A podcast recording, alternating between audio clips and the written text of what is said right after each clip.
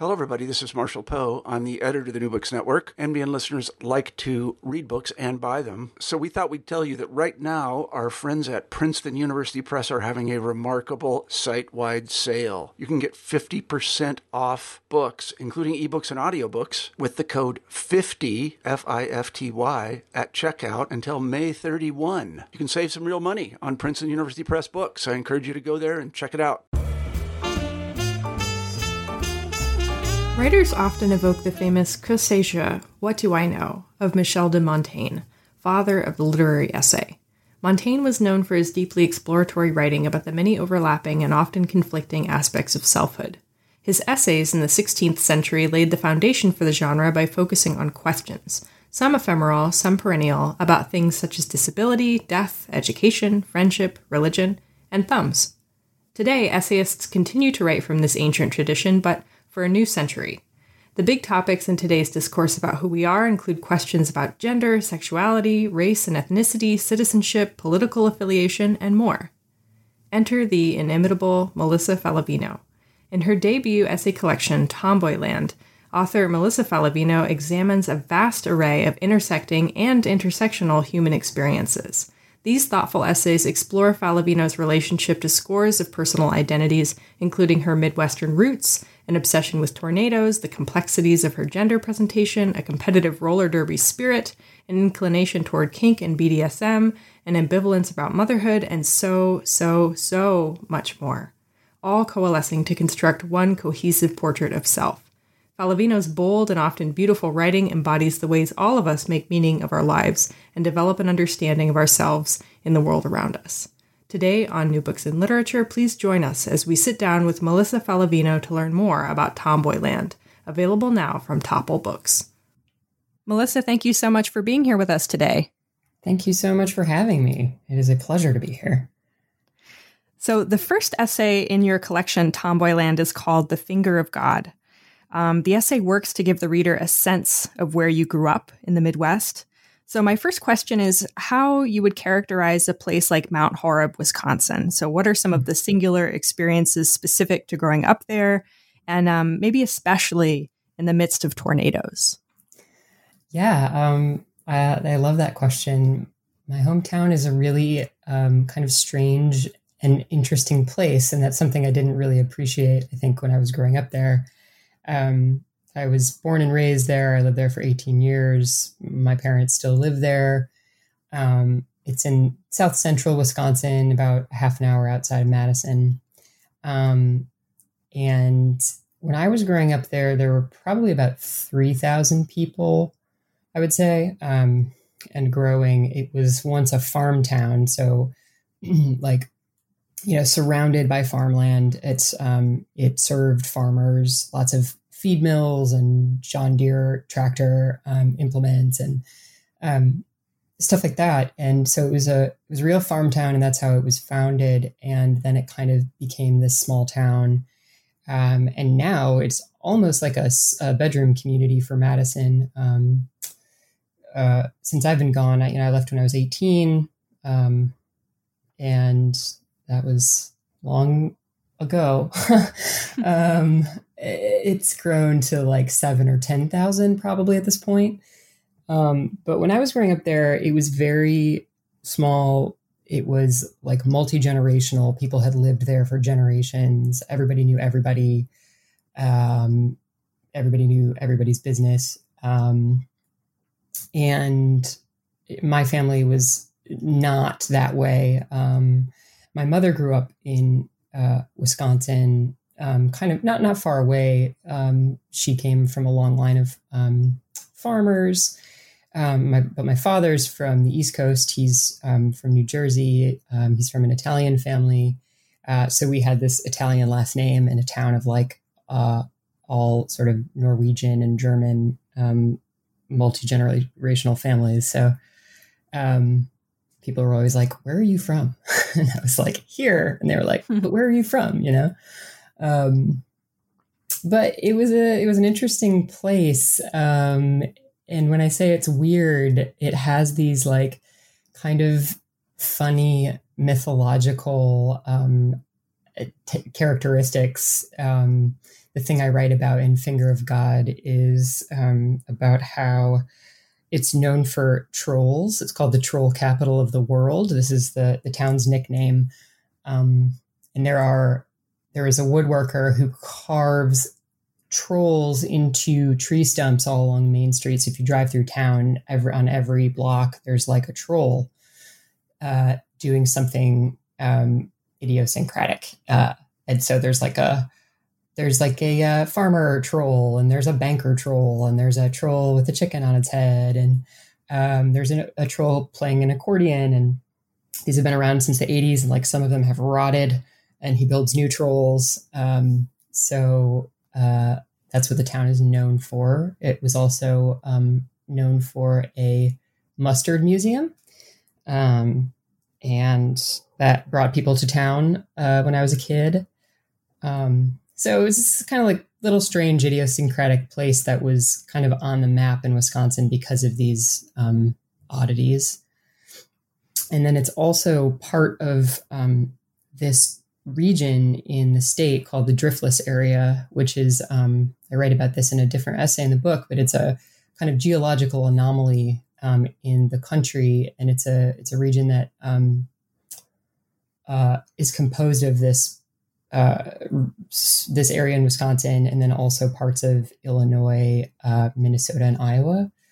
Um, so there are these like um, mounds, essentially small mountains, um, and there's a there's a range of those right outside of Mount Horeb uh, that separates Mount Horeb from the town of Barneveld. So I write about that in the Finger of God as well. So this first essay ruminates pretty heavily on some of the speakers, so some of your uh, longest running interests. So one of them is an obsession with tornadoes, and this is emphasized through um, an early fixation on the movie Twister and a girlhood crush on a local meteorologist named David George. Um, so I'm interested to hear how do obsessions like these inform uh, what kind of person the speaker grows up to become? Hmm. Um. Yeah. I, I. That's a great question. I feel like so much of writing that essay, "The Finger of God," was about figuring this question out. Um. I like developed this obsession with tornadoes when I was like eight or nine years old, and it just came on really suddenly, and it was just I don't know all consuming. And I write about this in the essay, like I read books and you know checked them out in the library and and bought them from the Walden books in the mall, you know, and my mom and I would go and. Uh, then Twister came out when I was 13, and I was just like in love with this movie and watched it obsessively. We had it on VHS. Uh, and it, during tornado season, which in Wisconsin is like March through August, you know, but but really sort of that late spring is kind of the high the high part of the season.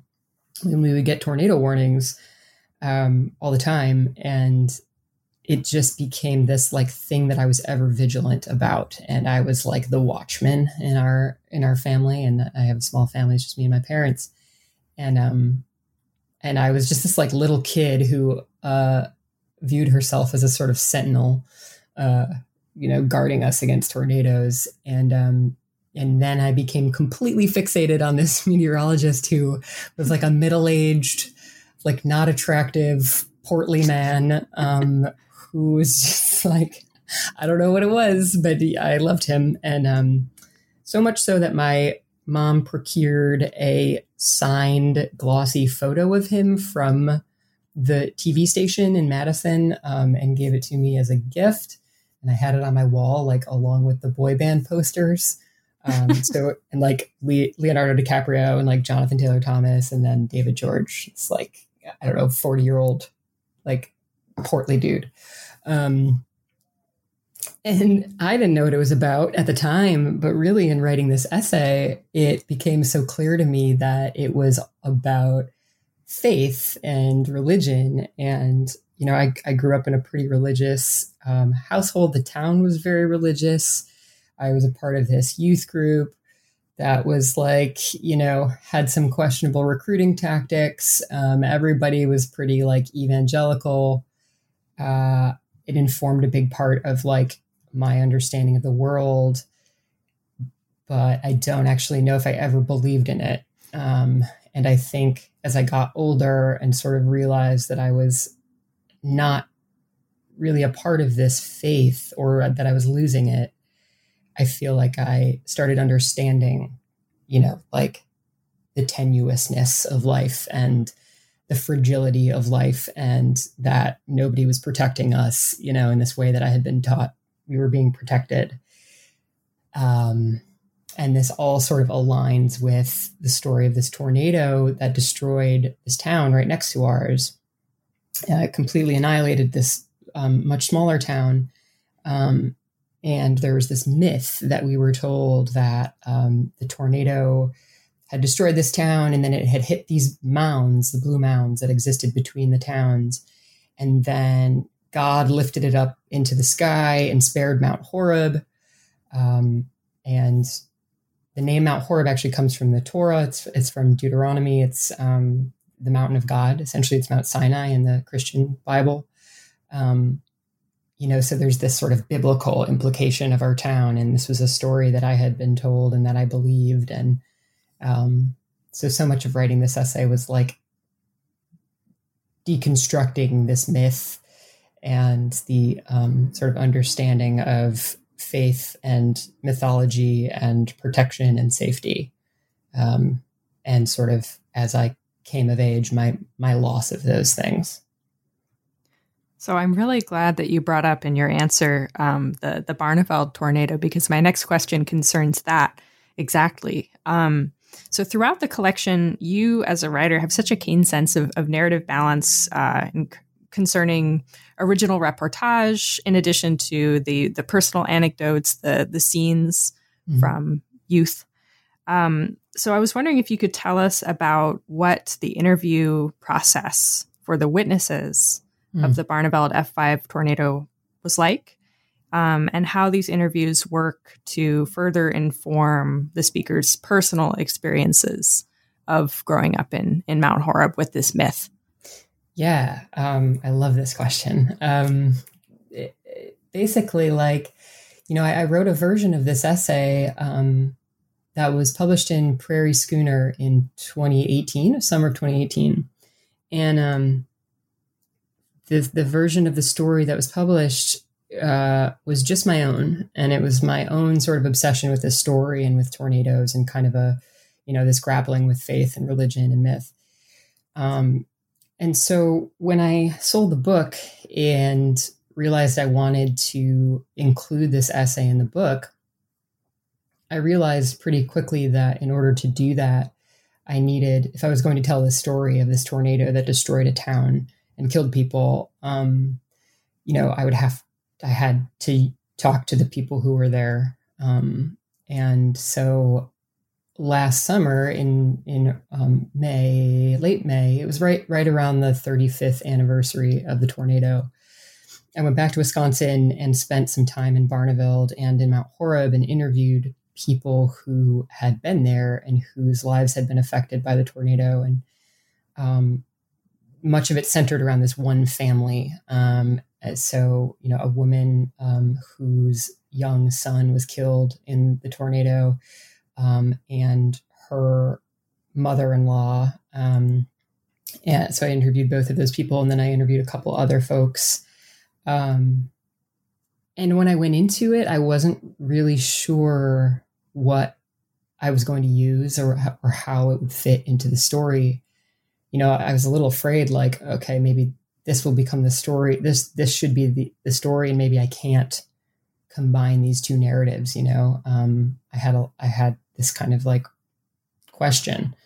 Um, would it be possible to kind of wed these two threads, my own story and the story of the people who lived through it? And so I just kind of spent a week talking to a bunch of people, and then, um, and then as I was, I went up into the woods to finish the book, and I was transcribing these interviews and thinking about these experiences I had with these people. You know, um, sitting in a diner. Um, you know, one person I interviewed um, owns a feed mill, so we were in his feed mill, and it, it, that had been destroyed in the tornado, and um, and I was just thinking about these scenes and thinking about their stories. And I just started transcribing the interviews and realized that their their stories were were not only you know um, integral to telling the story of this tornado, but also really helped me figure out what I was trying to say about it. Um, you know, everybody that I talked to kept coming back to God, you know, unprovoked. They just kept coming back to sort of like God and religion. And I spent some time in the Barneveld Library and was doing research in their archives and looking at all these newspaper articles. And um, the tornado made the national news too. And there were all these headlines that were like, you know, Barneveld rises from the ashes. And like there were all these like biblical allusions to the way that people spoke about this storm and um, and then when I talked to the woman who lost her son, who was about four years old when he died, she, I, I asked her specifically that question, like, you know, like, how do you feel about that narrative that's told about this? And, and she was just kind of point blank, like, that wasn't my experience of it, you know. Um, no one, no one kept me safe. No one protected me, um, and you know, I, and and so that really stuck with me and um, so i think that their stories really helped the piece come alive in a way and and made it um, i hope uh, both more true you know um, and and also took it beyond my own sort of second and third hand um, understanding of this event and and um, kind of gave the story back to them mm-hmm. Yeah, well, I mean, the, the collection itself um, has a tremendous sense of scope, when to sort of pull back and when to focus in. And um, so I want to talk uh, about another essay in the collection called Tomboy, mm-hmm. um, which is more about the, the speaker's relationship with her sexuality, with her gender expression. Um, so in this essay, uh, you cite a hesitancy to use the word queer to describe mm-hmm. your sexuality and gender identity despite feeling uncomfortable with with binary labels such as cis and straight. Mm-hmm. Um, and this hesitancy is further complicated in later essays, such as Meat and Potatoes, which explores uh, the speaker's relationship to kink. Mm-hmm. So, what are some of the challenges inherent in navigating a culture that, even sometimes in queer spaces, often insists on on a binary spectrum? Yeah, um, so many. um, it's a question that I just I've been kind of obsessed with for a really long time and um you know I as I write in that essay in Tomboy I, I come from this place where like we don't talk about these things. And so I've never been super comfortable talking about it. Even when I I started to understand that I wasn't straight for instance like I was like okay well that's just something that I keep to myself you know? Um and um, and then you know I, I, kind of found this community this queer community when i played roller derby in madison. And um, and it really was like the first time that i felt like i had a real community of people who saw me and understood me. Um, but even so i was kind of existing in this space where i was like well i don't really know what i am you know and i started calling myself bisexual. Um, and that felt fine, you know, like, but not, I don't know, I, it always kind of made me uncomfortable. And, you know, then my friends that I was meeting through that community, you know, were calling themselves queer. And so I started like gingerly referring to myself as queer, but only in, you know, certain uh, circles and, you know, never in mixed company. And, and and I kind of knew that it was true on some level, but I didn't know really what it meant. And and I think that what I I started doing in this essay was just sort of interrogating that discomfort, and um, I'd like asking the question, why why does this make you uncomfortable? You know, is it is it that you really you know don't feel like it it these words describe you um, fully, or is it because of you know, internalized homophobia, um, and you know, like what what's happening that makes you feel all of this discomfort. Um, and so it's really, you know, I don't really have an answer, but the the essay is a very long um, kind of meditation on that question, and so it looks at you know the word bisexual and the word queer and gender queer, and um, asks these questions about the body and about sexuality and um, about existing in these spaces that are neither kind of here nor there. Um, and I think what really kicked it off, this idea, was that I was I was having a lot of experiences um, where I felt very sort of invisible within the community, within the queer community, um, because I had been in a long term committed relationship with a man, and so it, I was having these experiences where you know queer people that I was meeting in New York, I was feeling very um, self conscious admitting that fact and um, and you know, and I would meet new people, and they would find out that I was dating a man, you know, a cis man. Um, they were like, "What?"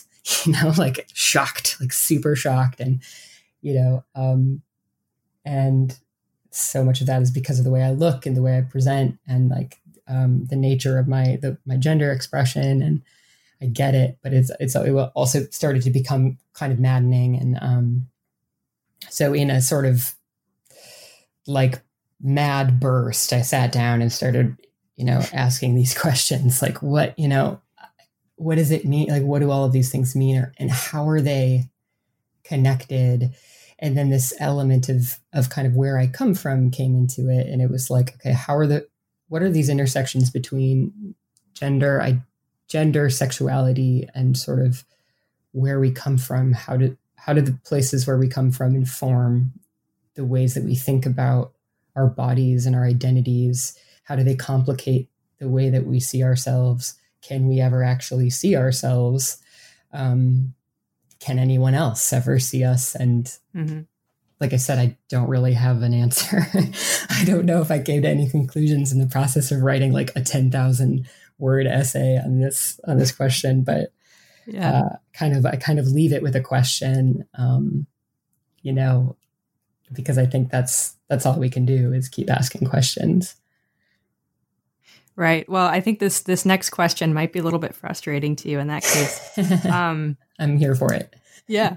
Well, so um, so in Tomboyland, um, as you mentioned, there there is this gap between how uh, you as the speaker perceives herself versus mm-hmm. how others see her. How what what assumptions others make about her mm-hmm. based on uh, the way that she looks or the way that she presents, right? To mm-hmm. use another terminology. Um, so I'm curious what you think about some of the contradictions inherent in this dynamic. Uh, do you think that it's possible for us to perceive ourselves as we are to some extent? Um, and what are some of the ways you, maybe especially as a writer, try? Mm. Hmm. Oh, I love that question.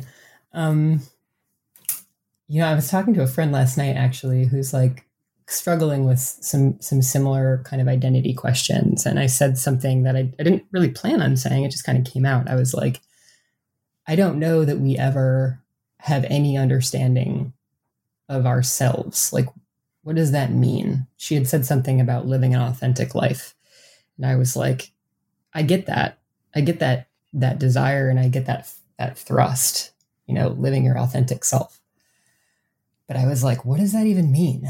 And so I said this thing that was like, I don't know if that exists, you know, I don't know if if if the self is something that we can ever truly grasp or define. Um, and and I think that that is what that essay Tomboy is really trying to explore, like what is what is selfhood um, there's a there's a line in it that has really stuck with me. It was like um, years ago now. I was in a an appointment with my therapist, and she had said I, I was I was talking to her about this question of like I feel like I exist outside of the queer community, but I also don't feel like I belong in the straight community, and I don't I don't know what that means. And I I feel and I said I feel like I'm losing my identity, and she was like, "What?"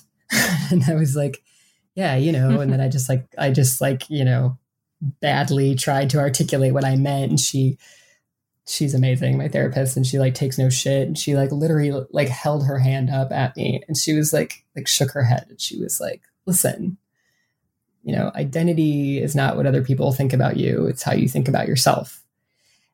And it seems like a very simple thing, but it like, it just kind of staggered me. And I was like, oh, right. You know, it seems, seems so seems so simple.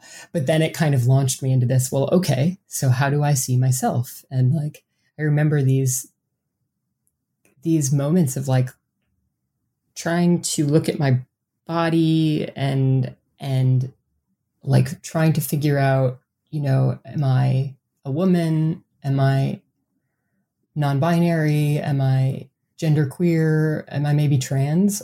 I don't know. And and like having this like at, at age like 35 i was having this like kind of crisis. And um kind of felt like i needed to define myself um and then realized i couldn't. And and was like okay well sometimes i i think of myself as a woman and sometimes i don't. And i guess that's fine you know? Um which was a liberating feeling, but also kind of like further complicated the question. Mm-hmm. Um, so I think as a writer, what I'm trying to do, especially in this book, is just write into those questions and know that I probably won't come up with any answers. And if anything, I'm only offering more questions. You know, like I have these these questions that keep me up at night, and and so I just sort of start with this question. You know, what is what is gender what is sexuality what what is identity how do they coexist how do they complicate one another? Um and and then i just write into that question and yeah usually what happens is i end up with more questions. Yeah. So in addition to to questions of um gender sexuality um how those intersect with one's identity. Place is also frequently um, considered in mm-hmm. this collection. Um, so the speaker grew up in Wisconsin, and in the essay of a moth, she leaves for the first time to live in New York City. Mm. When she gets there, she finds that her apartment is infested with moths. So, moths have long carried um, a strong metaphorical symbolism in classic essaying and the speaker even references Virginia Woolf's Death of the Moth in considering what the moths might mean in the context of so at this point in her life, she's mourning a relationship, she's starting fresh in a new city. Um, so I was just wondering if you could tell us a little bit about those experiences and then also what what endeared the moths to you because they're not exactly antagonistic. no. Uh no, they kind of weirdly became my my little companions. Um, yeah, it was an interesting experience. And, um, you know, I was living in this new place on my own after having been in this serious relationship for um, many years. And um, I came to New York to go to graduate school. Um, and so I was writing a lot and um, I was reading a lot of Virginia Woolf, which is um, my want. And, and I, I, I'm not, I'm, what happened first? I think I think the moths actually happened first. So um, I moved into this apartment and there was this just massive moth infestation and um, they were in our pantry and they were getting into all of our food and they were just taking over and at first it was like okay we have to do everything we can to get rid of these things and my roommates and i were just like you know madly trying to get rid of them having these like you know cleaning binges and using lots of very um, caustic chemicals and like you know doing everything in our power to to to kill them. And they just like would not go away. And um, i had a bedroom off of the pantry and that's where the moths lived. And um and i just like became very like zen about their existence at a certain point. I was like okay these moths are just a part of my life and they would like fly in and out of my bedroom and I would hear them at night and I would keep my lamp on and they would like, you know, clamber around in the lampshade. And I was very lonely, um, but I was kind of relishing my aloneness at the time. Um, so very sad, very alone, but also like there was this liberation I was feeling in being alone on my own for the first time in a long time. And um, these moths just started like, I don't know, they just became my my companions in a really weird way.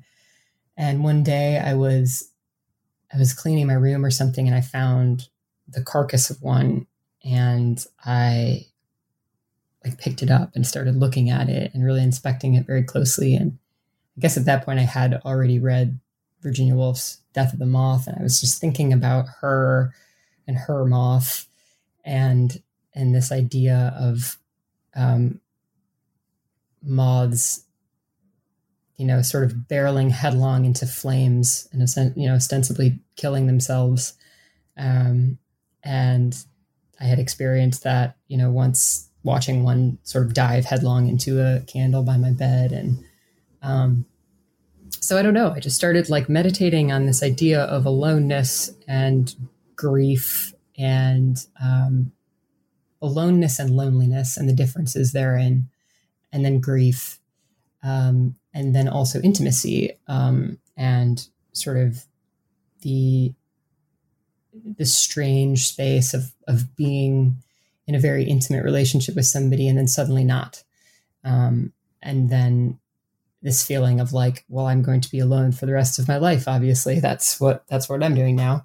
Um, that's how it's meant to be, and that's that's fine. And then, um, and then toward the end of the the piece, I meet someone new, and it's this like sudden and very surprising um, new love, and sort of I start thinking about like new intimacies and the decision to sort of share your your body and your life um, and your space with other creatures and um, yeah so I, I don't know if that answers the questions i don't you know it just um i just i kind of fell in love with the moths i think and i still am sort of in love with moths i, I actually had one in my apartment last night uh, so yeah.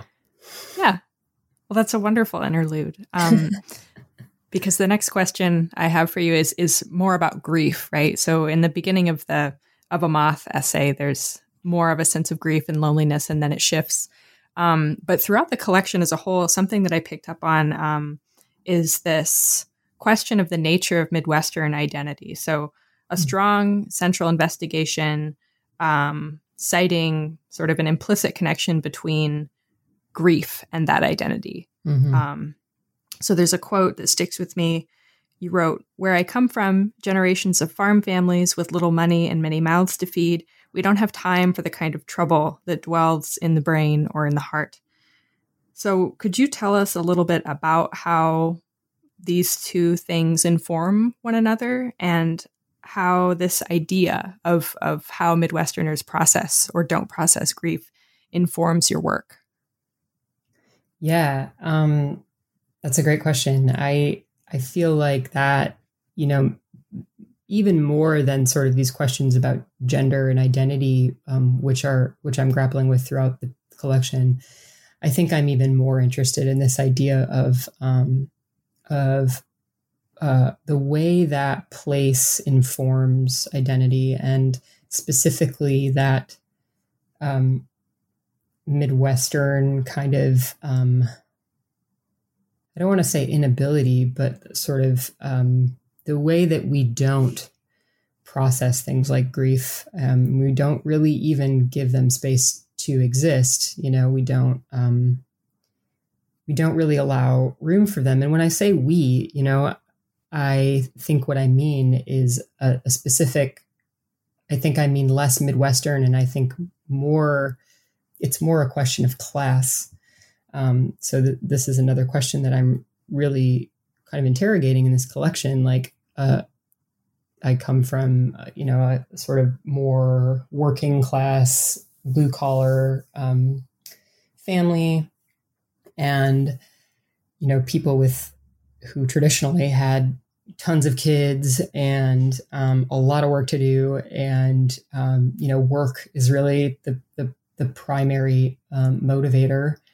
And um, and when you're working on a farm or you're working in a factory, you know, both my grandparents grew up on farms, and then my my grandfather worked um, at the GM plant in Janesville for many years, you know, most of his life, and um, it's the nature of this kind of work that is just like grueling and and super long hours, and you know, my grandparents worked the second and third shift, and so like my mom took care of her her siblings. She was the oldest of eight um, everybody's always working all the time, and um, there is historically, um, you know, it's not a place where people go to college. Um, I, I, was the first in my immediate family to go to co- to, to graduate college, um, and and so this kind of like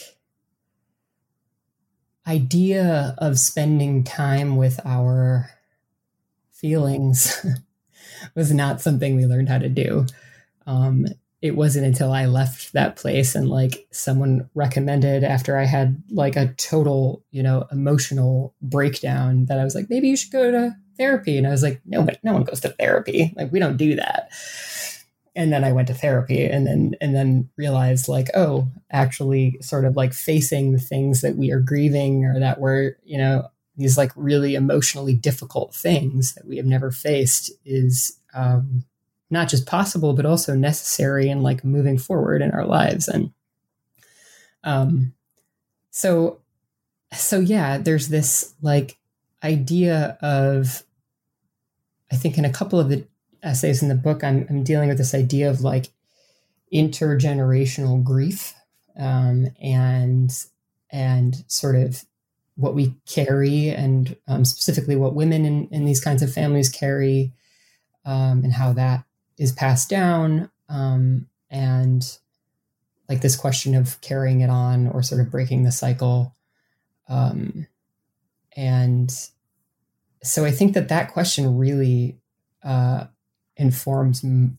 much of my work. I, i'm working on another thing now that might become a book that is also about class and um, an identity and and I don't know. I think that I'm just sort of obsessed with this idea of um, of the intersections of of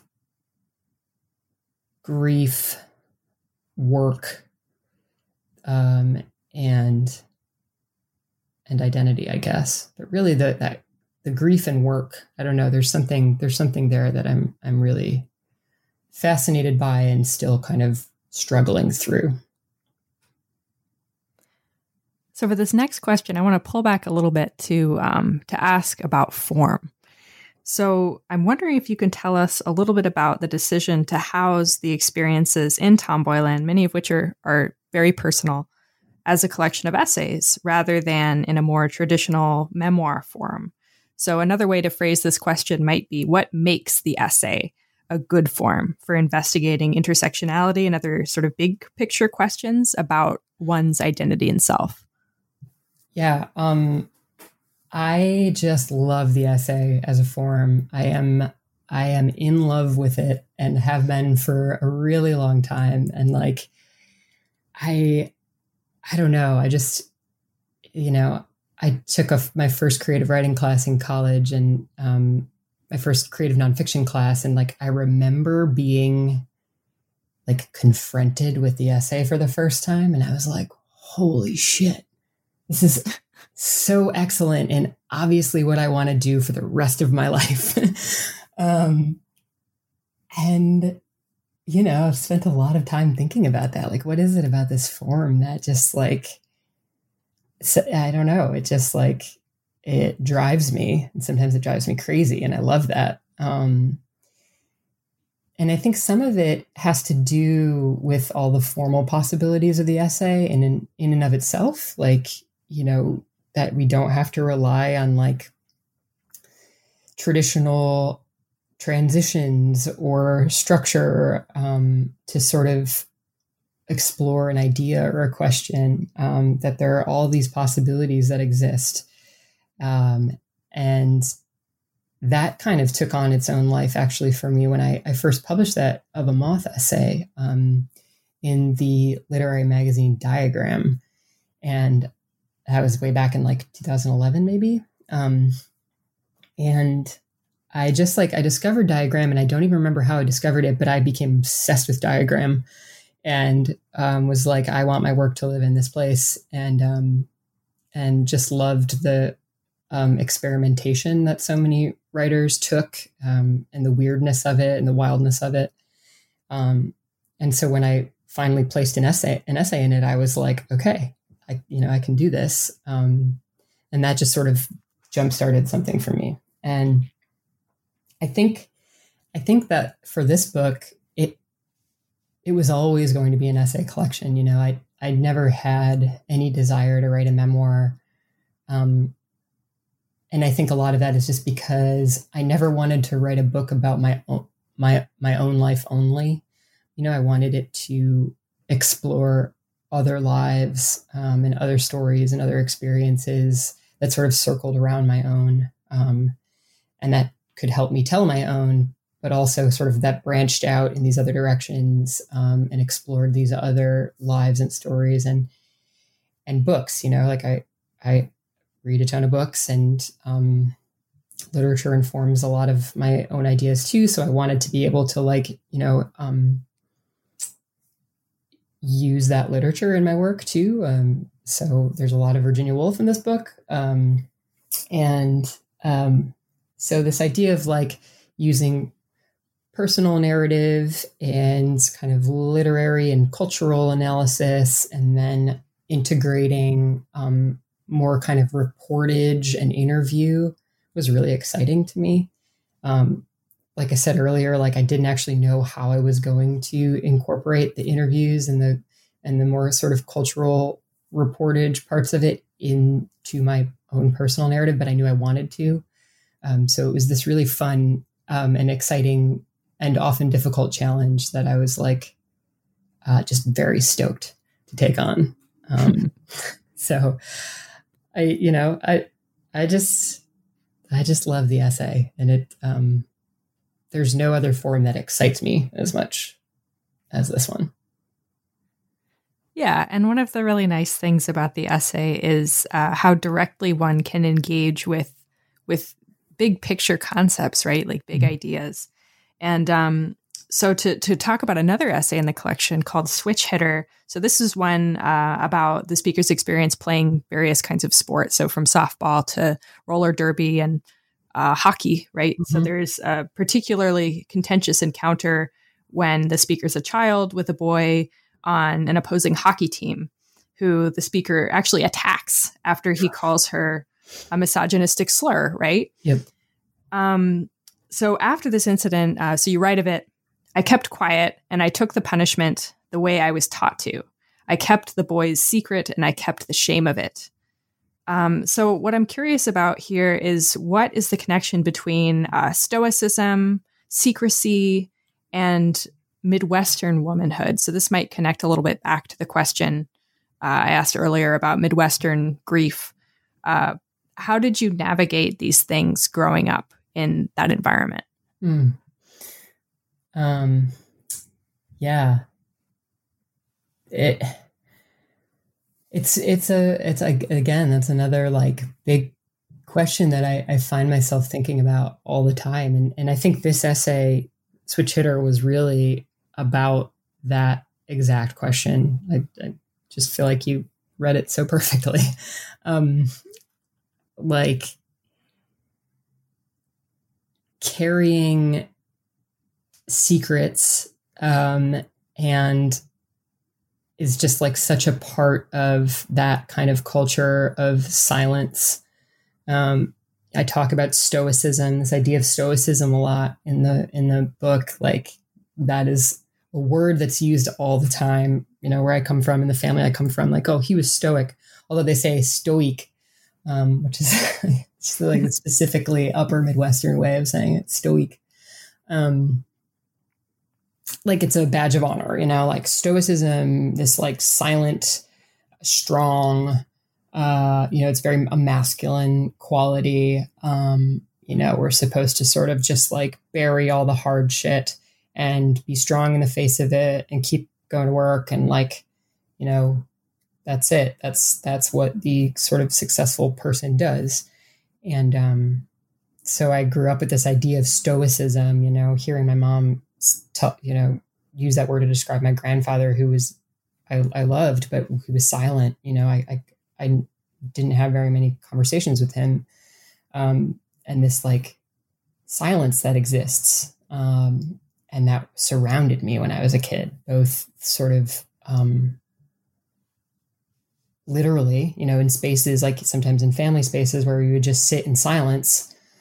Um, and then also this sort of larger idea of silence of like, you know, we don't talk about the things that are hard. We don't talk about the like dark things that are going on in our lives, which of course leads to more problems uh, that we then deal with for the rest of our lives. Um, and then also there's an intersection there with the sort of the secrecy of womanhood, by which I mean like, you know, we carry these secrets about our desires and our behaviors and the things that boys and men say and do to us.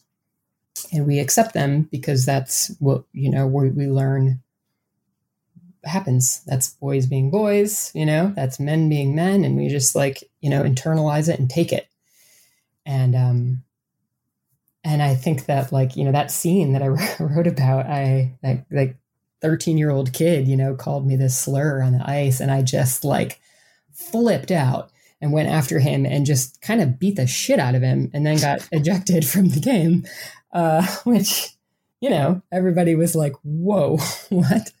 you know, and I, and I like go back to that image a lot. Like I had this, I was just this tiny ball of rage when I was a kid and I didn't understand it then. And I didn't understand it until much later. And I knew it had something to do with like the anger inherent with being a girl and knowing what that meant and wanting so badly to be a boy and finding it so unfair, but also infuriating that I had to be a girl and um, it just enraged me. And I got in fights all the time, like with boys. Um, there's like I think I think there's a line somewhere um, in Tomboy where I say like I fought with the boys who called me girl and the girls who called me boy, and um, you know I kind of just like was mad at everybody.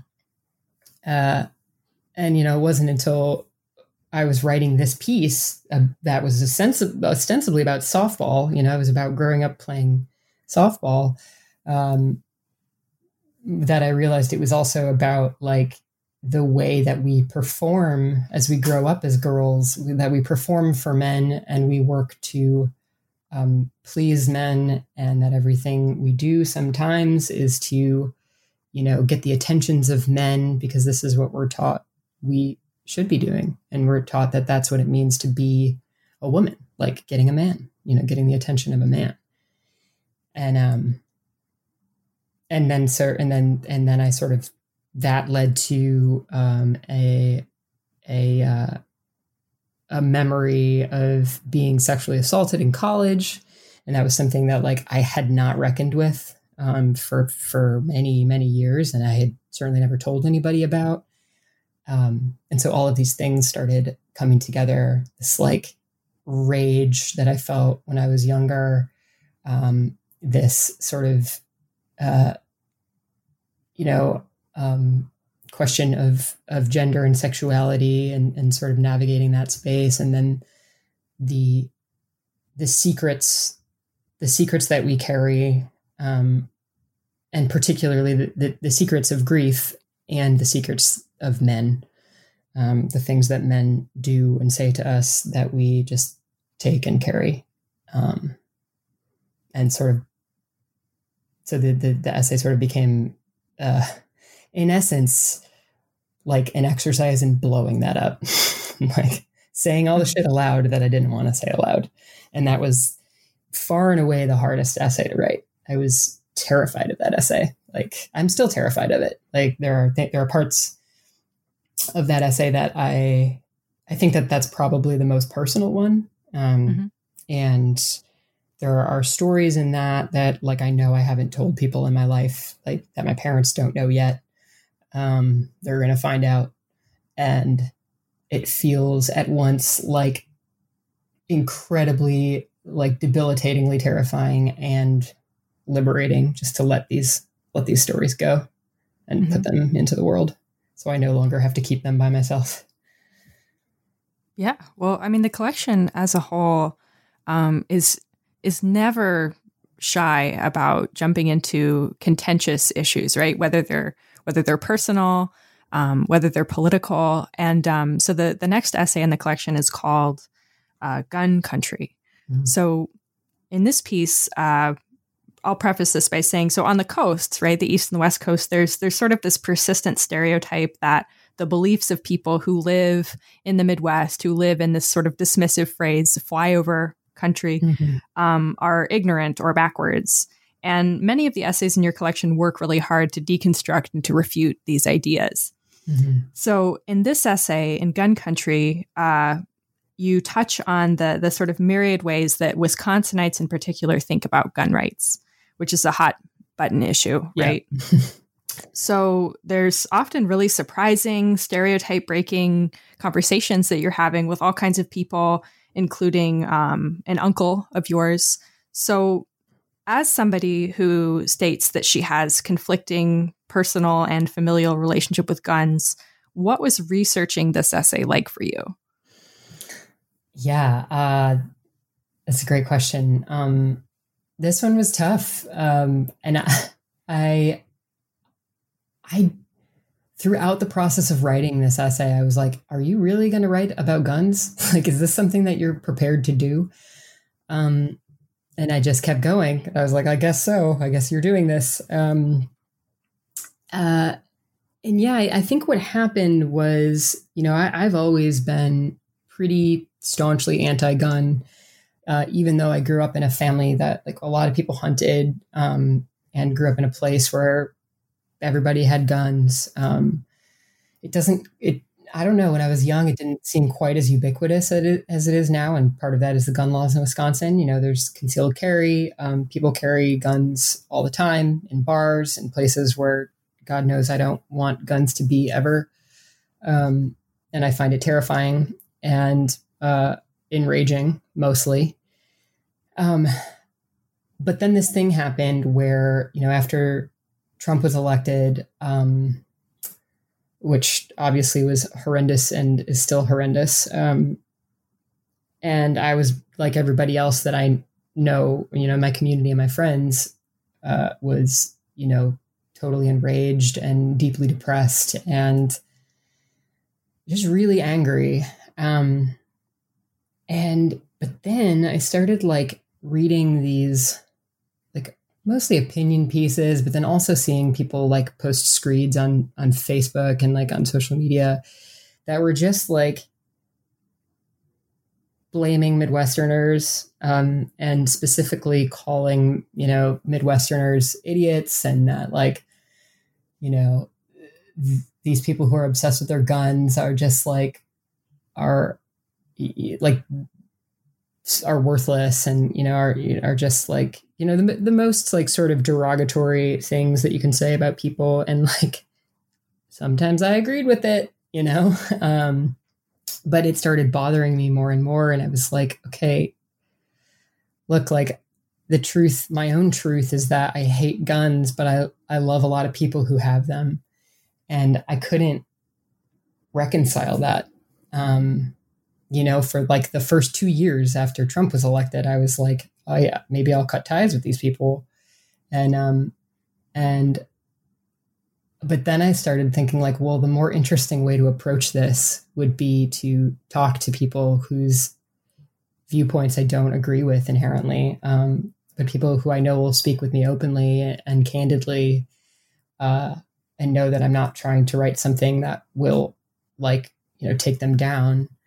Um, so, so I, you know, in this trip out to Wisconsin, I talked to yeah family members, um, my partner's father, who is a um, was in the army and who's uh, who's a gunsmith and you know owns guns now, and uh, people who used to own guns and don't anymore, who got rid of them, um, you know, in the wake of mass violence and um, you know um, so I talked to a bunch of people who had guns, um, who still had guns, who who who gave up their guns, and, and really just tried to like understand this mentality of gun ownership and how it um, informed identity um, and like what it meant, you know, to what it meant to them. Um, you know, and I had never had these conversations with people before. Um, I just sort of had made assumptions about what it, what people who owned guns were like, even though I, I knew some of them, you know, pretty well. And, um, and then, you know, as I was writing the piece, because the whole book kept coming back to these questions of gender, I, I kept thinking about the ways that um, rage and anger and gender um, intersect. And so I started thinking about all these mass shootings and like the white men who were, you know, at who were committing them, and like this idea of rage and anger and what the difference is between rage and anger, um, and you know this this idea that we expect rage from men and we don't from women. Um, and so I started like interrogating my own history of um, anger and and violence, um, and and and the piece became about both gun ownership uh, and fear and rage, um, and also like what it means to be a woman in the world who has you know anger and fear and rage, but who you know doesn't carry guns and um, so yeah, the the research was just like I read a ton, um, but really what was the most fruitful was talking to these people who who all came from very different sort of backgrounds and had very different relationships with guns, um, uh, and that was really what kind of helped helped the essay click for me. So later in the book, um, in the essay Motherland, which is another essay about sort of a contentious issue mm-hmm. that comes up a lot, um, you touch on the speaker's difficult decision to forego traditional motherhood, um, exploring the nuanced joys and sadnesses inherent in that choice. So, though this is sort of a personal decision, why do you think that so many people in our culture, perhaps especially in the context of the Midwest, um, view such a decision as radical? Yeah, and it's uh, it's interesting. Um, you know, there's so much about this question that seems like it shouldn't be radical at this point, but uh, you know, far and away, uh, the women that I know, um, you know, from from the town where I grew up and my family, um, and you know, people I went to school with, you know, they all become mothers and they all have kids and um, you know a few a few people that I know from from that place you know don't don't have kids and but we are we are the minority for sure. And you know it, it's interesting to me that there's still this sort of understanding that like if you are a woman um you know of a certain age and you still don't have children or you aren't married like like that's a weird thing that's still strange. And uh people still kind of look at you with this bewildered um look on their face like why? Why why not you know? Um and i don't really know why you know especially because even in a place where a lot of people say, you know, I, I, even I was raised, you know, my my parents never pressured me to to have children and uh, to get married or have children. You know, um, I, as I mentioned before, my mom was the oldest of eight, and she was kind of like, "Do what you want," uh, and and still sort of stays firm, which I'm super grateful for. Um, but I think that there's just still this very um, specific cultural expectation that that's what you do when you know you're born into a female body. You you know use it to uh, carry and have children, and like that's your goal, and that is sort of this like um, measure of success in womanhood uh, that still is very very present um, where I where I come from, and um, and so yeah, that that that piece really came about because I was I was thinking about this question and was like, why does this still feel like in the year of our Lord 2020, why does it why is this still an issue for so many people? Like what is the problem? You know, and um and then also like why do I feel so conflicted about it? You know, and so it's not just this like external cultural expectation, but the expectations that were born in me and that I still have and like you know this this idea that if i choose not to have children that i am somehow less of a woman or I am not doing the things that a a normal woman does. And like as someone who considers themselves you know pretty pretty alternative um in most respects like it's frustrating to have that feeling still like and and you know um so a lot of the a lot of the impetus to write this piece was about interrogating that internal question as much as it was about interrogating the external one.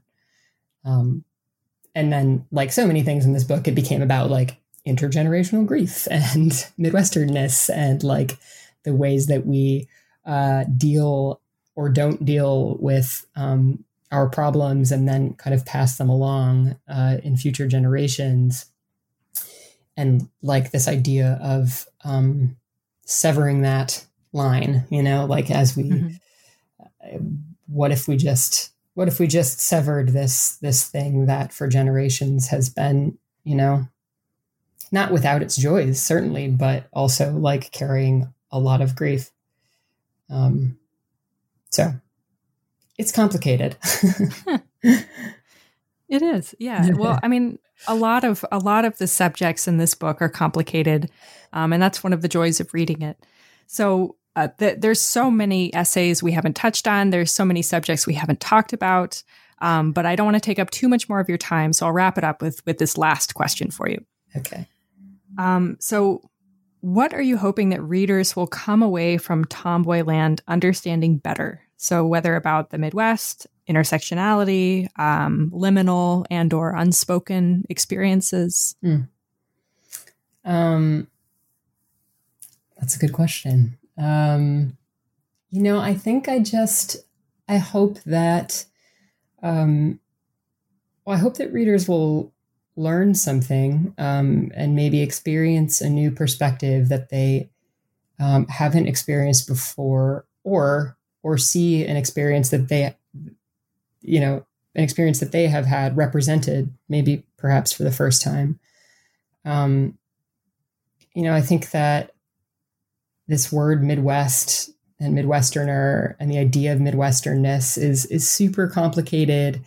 Um, and there are all of these other facets that make it so complicated, you know, class, race, gender. Um, and and I think that you know my motivation was to to write into this idea of Midwesternness and and hope that I can come away with, you know, new ideas, and if not new ideas, then just new questions um, that that might resonate with with other people, um, you know, or that that readers might learn something from, um, and and even just like, you know, I, have this idea of who this book is going to speak to, but I'm but I'm really hopeful that that it reaches people that it wouldn't necessarily inherently speak to you know that that someone might read this book and you know if not have their mind changed then at least feel a little more open to um, some of these questions in a way that they weren't before oh wonderful. Thank you so much for your time. This has been great. Thank you so much. These were excellent questions and i had such a good time. My name is Zoe Bossiere, and you've been listening to an interview with Melissa Faliveno, author of Tomboyland, on New Books in Literature, a podcast channel on the New Books Network. Thanks for listening.